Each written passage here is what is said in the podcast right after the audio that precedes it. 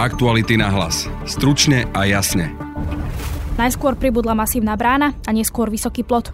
Aktuality SK dnes píšu o tzv. oplotenom lese. Za plotom ostalo takmer 300 hektárov dubového lesa a zver, ktorá potrebuje migrovať. Budete počuť jednu z autoriek článku Janu Kubisovu. Príbeh oploteného lesa v Šťavnických vrchoch zaváňa papalašizmom. Nestačí, že oligarcha si kúpi tisícky hektárov lesa v európsky významných územiach, ale si ich ešte aj oplotí. Figuruje tu aj meno Martina Kvietika, známeho z uplatkárskej kauzy dobytkár. Má šefovať firmám, ktoré získali tisícky hektárov lesa za výhodné ceny. Janu Kubisovu doplní aj druhý autor článku, investigatívny novinár Martin Turček. Tento les nazývajú Kvietikovým lesom. Pri prepočte to vychádza na nákup okolo 5 centov za meter štvorcový. Od stredy sa otvorili ďalšie obchody, no a my sme sa boli do niektorých pozrieť. Prinášame vám reportáž z Bratislavských ulic s reakciami predajcov. Takto to napríklad vyzeralo v dámskom obchode. 10 e, pančušiek, že si teda nakúpili, že keby náhodou sa opäť e, zatvorilo. Ľudia sa v stredu vrhli aj na knihy, no a nenechali si ujsť čapované pivo. Tak čapované za ten mesiac podľa mňa chýbalo, takže určite chodia na čapované.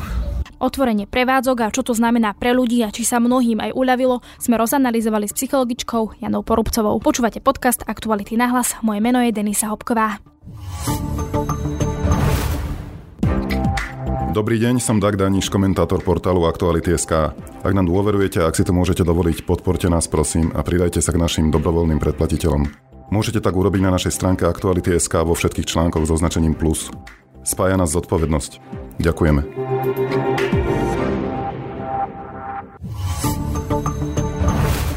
Za prísne stanovených podmienok sú od stredy rána otvorené viaceré prevádzky. Ide o prvú fázu uvoľňovania opatrení proti šíreniu nového koronavírusu. Uvoľňovanie má prebiehať v štyroch fázach. No a v prvej sa otvorili prevádzky do 300 metrov štvorcových, vonkajšie trhoviska, predajne automobilov. Za istých podmienok sú otvorené aj vonkajšie športoviska a verejné stravovanie cez okienka. My sme sa boli pozrieť vo štvrtok do bratislavských ulic a pýtali sa predavačov, ako to vyzerá. Naštívili sme trhovisko Miletičova a tiež sme sa boli pozrieť na obchodnú ulicu. Vypočujte si odtiaľ reportáž. Od stredy sa otvorilo pár prevádzok, ktoré spadajú do prvej fázy postupného otvárania. Medzi nimi sa otvárajú aj trhoviska, a ja sa teda nachádzam na jednom trhovisku, trhovisku Milatičova a ideme sa teda pozrieť, ako to tu vyzerá po otvorení. Takisto tu platia dvojmetrové odstupy, hygienické opatrenia, ako napríklad teda rúška, dezinfekcia. Ja samozrejme mám tiež na sebe rúško. Vašla som z jednej strany trhoviska, nie je to hlavný vchod. Idem sa pozrieť do toho centra, kde sú v podstate predajcovia zeleniny, ovocia. Dobrý. Dobrý deň. Len ma tak zaujíma, že aké to je, že sa konečne mohlo otvoriť a čo ste no, robili. sa uvidí, už je to určite lepšie. Prichádzajú aj ľudia? Teraz už viacej, áno. Ale ešte sú v podstate sklamaní, lebo musia počkať, kým to pustia od zajtra. Aha, čiže ty, toto vlastne ten stred, kde bol... Od zajtra sa spustí, takže určite to bude veselšie. Uh-huh. A vy ste teda otvorili od včera? Nie, my sme mali otvorené. My sme len tú karanténu nejak mali a potom sme mali otvorené my. Mm-hmm. Ako okienkový predaj, ako bol povolený, tak sme už mali otvorené. Táto pani hovorila, že ľudia sú trochu sklamaní, lebo v podstate ten stred trhoviska, alebo tá hlavná časť, kde sa predáva to ovocie a zelenina, je ešte zatvorené. Malo by to byť prístupnené od zajtra. Dnes je štvrtok, nahrávame túto reportáž teda deň pred publikovaním. Tu sa napríklad už predáva nejaká zelenina. Dobrý deň. Vy ste otvorili už včera, alebo ste aj predtým boli otvorení? Už boli aj predtým. A ako to vyzerá, že chodili ľudia nakupovať alebo kupovali menej počas? Strašne málo ľudí. To je Akurát, My sme teraz... tu už mesiac a o ničom, len doplácam. Vás to zasiahlo takisto, že aj keď máte otvorené, tak napriek tomu ten zárobok je nižší. Je, nie, že nižší. Ale není. Žiadny skoro. Mhm.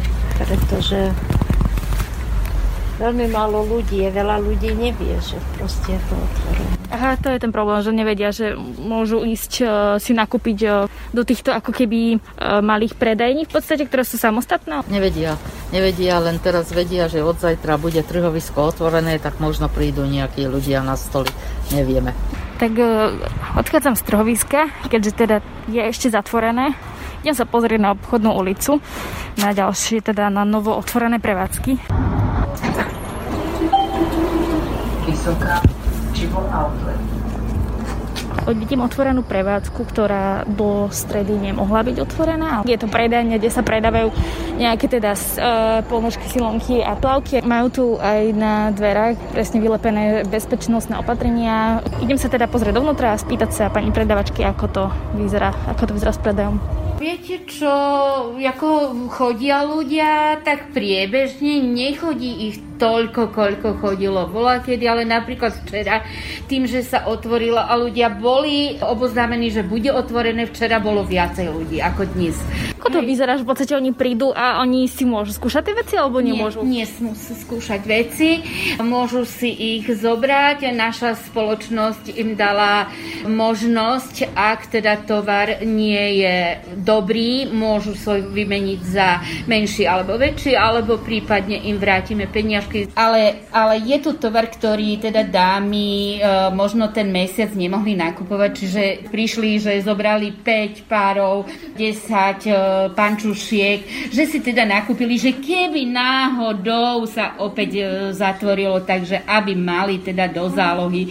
Vy ste asi boli teda doma predtým, ako ste Áno, stredu otvorili. Doma, hej. A keď ste počuli, že e, vláda ho teda povolila tú prvú fázu Áno. otvárania a aj tie postupné fázy, tak ste si vydýchli? Napríklad mali ste predtým stres, alebo, alebo aké ste nie, mali pocity? Nie, nie. Mne to bolo v podstate asi jedno. Z toho titulu, že som nepotrebovala tie obchody otvoriť, ale zasa na druhej strane som rada, že, že proste sa to trošku uvoľňuje, že teda už idem do roboty a že teda nebude to ten klasický stereotyp, že ráno stanete a spravíte si ráňajky, pozriete si telku, pozriete si niečo v počítači, len sa presúvate zo stoličky na gauč a opačne.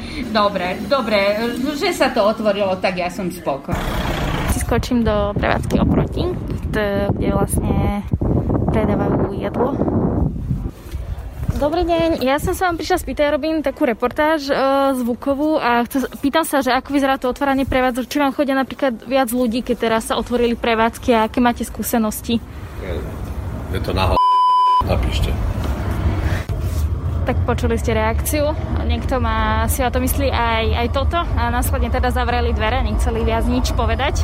Idem taký obchodík s knihami, idem sa teda opýtať tam, že či ľudia počas koronavírusu, keď sú doma, nechcú viac čítať. A my sme mali včera takých úžasných zákazníkov, ktorí boli rádi, že je niečo iné otvorené ako potraviny a drogeria, chýbali im knížky, nakupovali. Vy ste vlastne od včera otvorení, podľa toho, ako teda je tá, je tá prvá fáza a teda hovoríte, že ľudia skočili hneď sem, že chcú si kupovať knihy po tej, po tej dobe. Že už čakali, že nemali knížky, že nevedeli, čo majú čítať. Dneska trošičku menej ako včera, ale... Takže čakáte, že v podstate tie tržby mi mohli ísť potom ľahko hore? Nie sa budú podľa mňa vyvíjať. Určite viete, zase ľudia sú 5 týždňov doma a teraz e, samozrejme riešia aj tie nejaké iné veci. Hej. Ale ja si myslím, že to postupom času, jak tým ľuďom to takto, ako som to opísal, že chýbalo, tak tí, čo budú chcieť naozaj tie knižky, tak tí prídu a budú hľadať a budú chcieť kupovať. Som sa presunula do ďalšej časti Bratislavy, konkrétne na námestí SMP. Dobrý, nie, že by som chcela si kúpiť nejaké pivo, ale robím reportáž a tak sa zistujem, že ako to vyzerá teda od tej stre... Vy ste asi od stredy otvorení alebo predtým? Od pondelka. Že ako vyzerá to napríklad ten predaj tých pív, že či si ľudia chodia po to pivo? Určite áno, v pondelok, keď sme otvorili, tak nám myšlo dosť veľa počet pív. Pondelok, útorok bolo také, že ešte sme len otvorili, že o tom nevedeli a teraz sa dozvedajú pomaličky, že chodia viac a viac, alebo či to vyšli fakt do ulic ohľadom toho, že včera sa po otvárali nejaké prevádzky. Mm-hmm. A keď si teda zoberiem pivo, tak si ho vlastne zoberiem, že aj do pohára, tak sa to dá a že si ho teda musím niekde vypiť inde, lebo tu nemôžem, tak to Presne asi máte, tak, že? tu nie. Mm-hmm. Ale do, do pohárov normálne čapujete? A čapujeme do plastových pohárov, áno. Alebo potom predávame flaškové, ktoré si môžu ľudia v pohodlí domova vypiť. A chodia aj ľudia teda s tými plastovými načapovanými, že aj tak si berú? Tak čapované za ten mesiac podľa mňa chýbalo ľuďom, takže určite chodia načapované. No a asi viac sa uvidí teda po nejakých týždňoch otvorenia, že aké sú aj teda reálne tržby a koľko ľudí teda naozaj chodí využívať otvorené prevádzky. Ako vplyvá otvorenie prevádzok na psychiku ľudí? No a hrozí nám, že pri postupnom a pomalom návrate do života, aký sme poznali pred koronavírusom, prestaneme byť v hygienických opatreniach postupne opatrní. Rozprávali sme sa o tom s psychologičkou Janou Porubcovou. Ja si myslím, že všetci ľudia sa veľmi potešili, pretože doba, kedy boli kvázi v takej takom núdzovom režime, bola na takú ľudskú psychiku a na to, aký životný štýl sme naučení dlhodobo žiť, veľmi dlhá. Hej, to obmedzenie ľuďom samozrejme dobre nerobí a čo je dôležité, že tu nejde ani tak o, o samotný ten nákup, ale všímame si takú dôležitú vec, že ľudia sú radi medzi ľuďmi. Nikto nie je rád izolovaný. To znamená, že je to pre nich priestor, kde sa môžu tí ľudia stretať. Nemusí to byť o tom, že sa rovno poznajú, ale už len ten pocit, že sú v spoločnosti, je pre každého veľmi dôležitý. Ste hovorili, že v podstate, že pomáha ľuďom, že sa môžu ako keby socializovať, že nejde ani o tie obchody. Čo to znamená v praxi, že, že napríklad len teda výjdu z domu, pôjdu sa prejsť okolo tých obchodov alebo, alebo vonku, alebo si povedia, že tak teda už nemusím byť až tak doma a môžem ísť aj von? Ja vám môžem aj zo svojej praxi povedať, že vidím, ako stúpajú hádky, konflikty, aj agresivita medzi, medzi ľuďmi, čím v menšom, menšom priestore boli nutení spolu fungovať a k týmto bolo pre nich také frustrujúcejšie je jedno, koľko majú rokov a ten pocit, že vlastne môžem niekam z toho domu odísť, aj keď to rovno teda nemusí byť práca, je taký uvoľňujúci, oslobodzujúci. Pomôže to teda vzťahom? Tí ľudia skutočne sú niekde v, na malom priestore a musia sa stále vidieť, tak všetko, čo môžu využiť, urobia preto, aby si na chvíľku vydýchli, aby, aby neboli v prítomnosti toho druhého človeka. Ja som sa teda bola pozrieť do toho terénu a predavači hovorili, že, že síce teda sú otvorení od stredy, ale že ešte ten prvý deň ako tak prišlo dosť ľudí a ten druhý už to bolo menej a že v podstate je to akože možno menej ako keby sa očakávalo. Prečo podľa vás ešte tí ľudia možno nešli do tých obchodov tak uh, masovo, ako by sa možno čakalo? Tie nájazdy na obchody sme si užili, myslím, ten prvý týždeň, kedy ľudia si robili zásoby, ale odvtedy nákupné správanie je úplne bežné, normálne, ľudia kupujú bežné veci, nerobia si žiadne veľké, veľké zásoby a myslím si, že to celé úplne pominie, dá sa to do toho normálu, lebo začnú sa ľudia správať bežným zákazníckým správaním.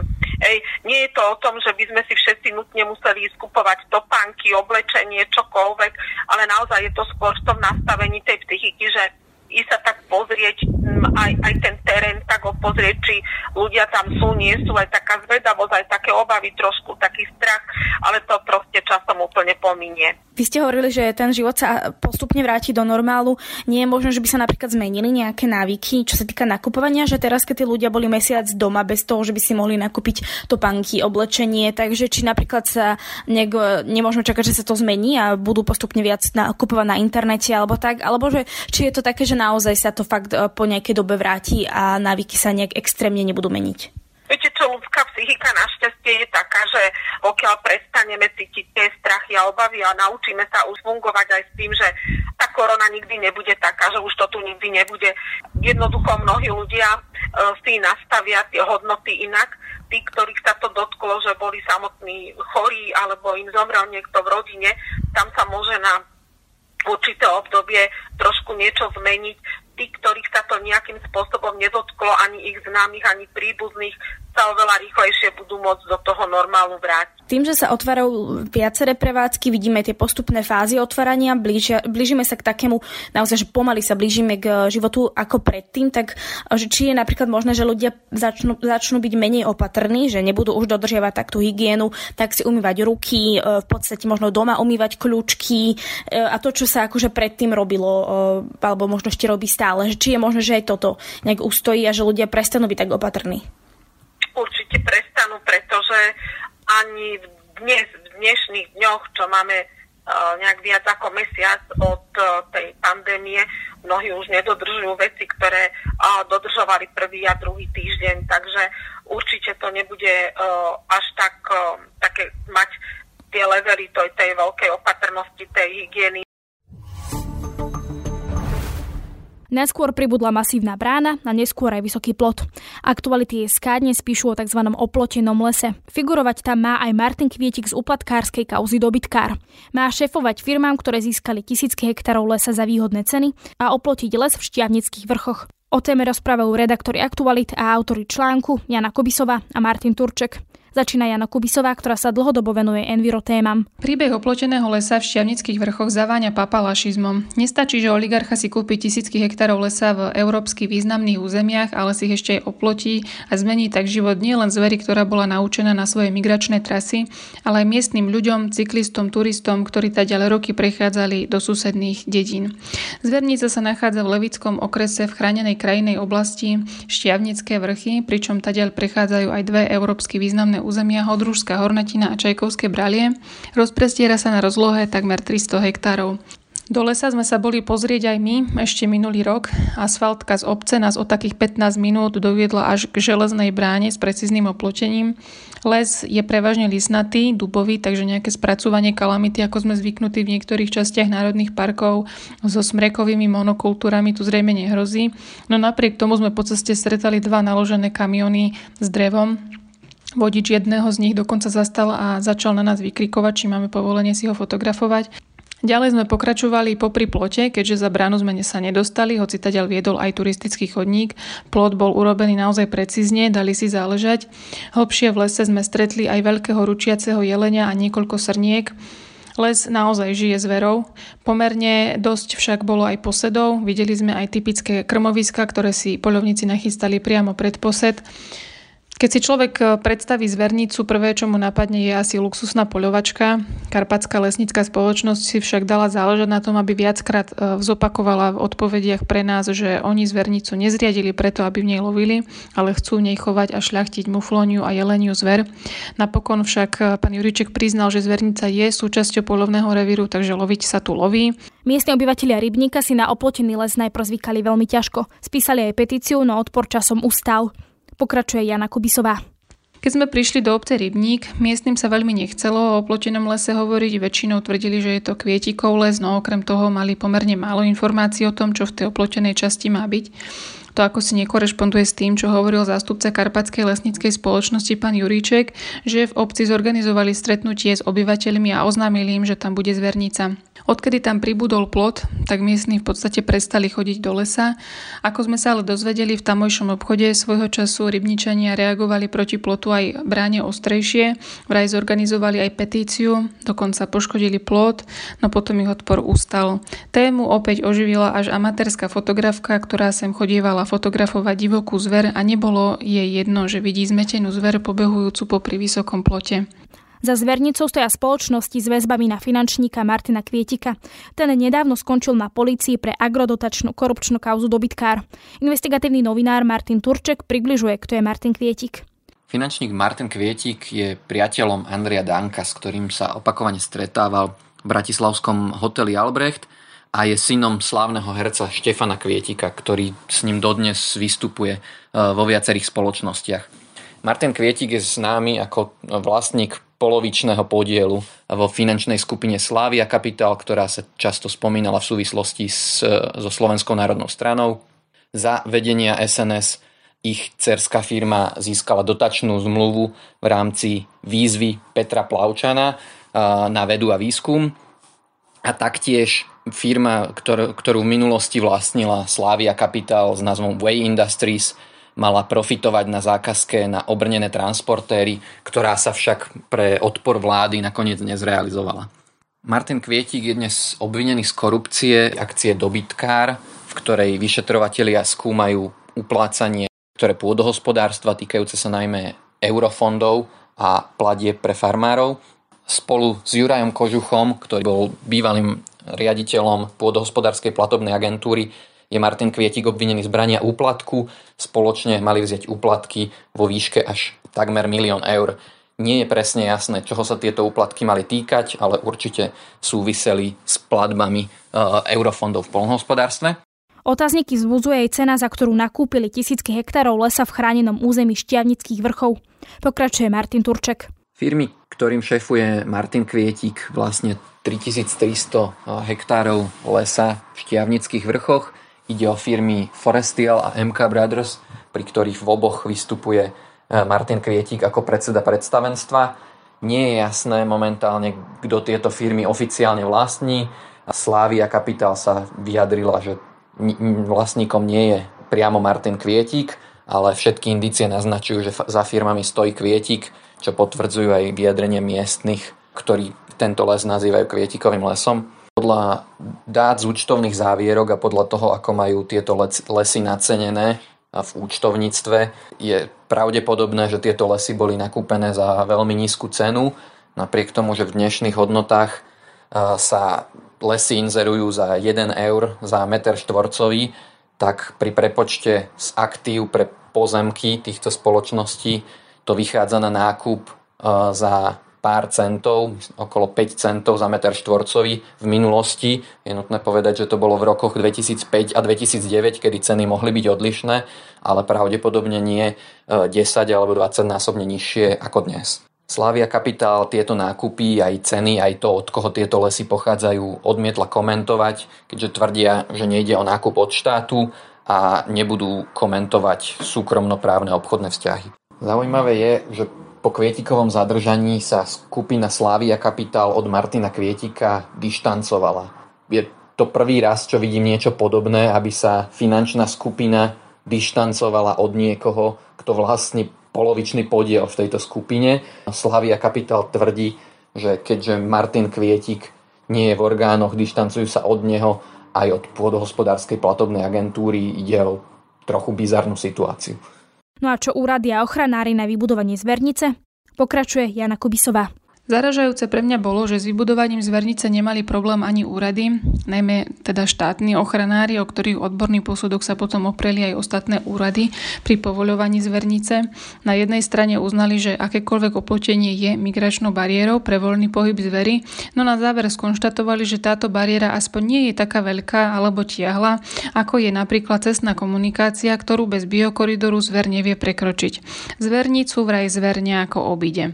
Keď som oslovila ochranárov z mimovládnych organizácií Tí argumentovali nielen umelou bariérou, ale hovorili aj o zrušení migračných trás a obmedzenom toku génov, ktoré môže populáciu postihnúť. Minimálne kvôli týmto podozreniam malo byť urobené posudzovanie vplyvov na životné prostredie. No tým, že ho nevyžadovali štátni ochranári, tak ho nežiadali ani ostatné úrady. To je z dnešného podcastu všetko. Vypočuť si nás môžete cez Spotify a ďalšie podcastové aplikácie. Ak chcete vedieť viac o tvorbe našich podcastov, tak si môžete pozrieť náš Instagram a Facebook. Na dnešnom podcaste spolupracovali Jana Kubisová a Martin Turček. Pekný zvyšok dňa a tiež pekný víkend želá Denisa Hopková. Aktuality na hlas. Stručne a jasne.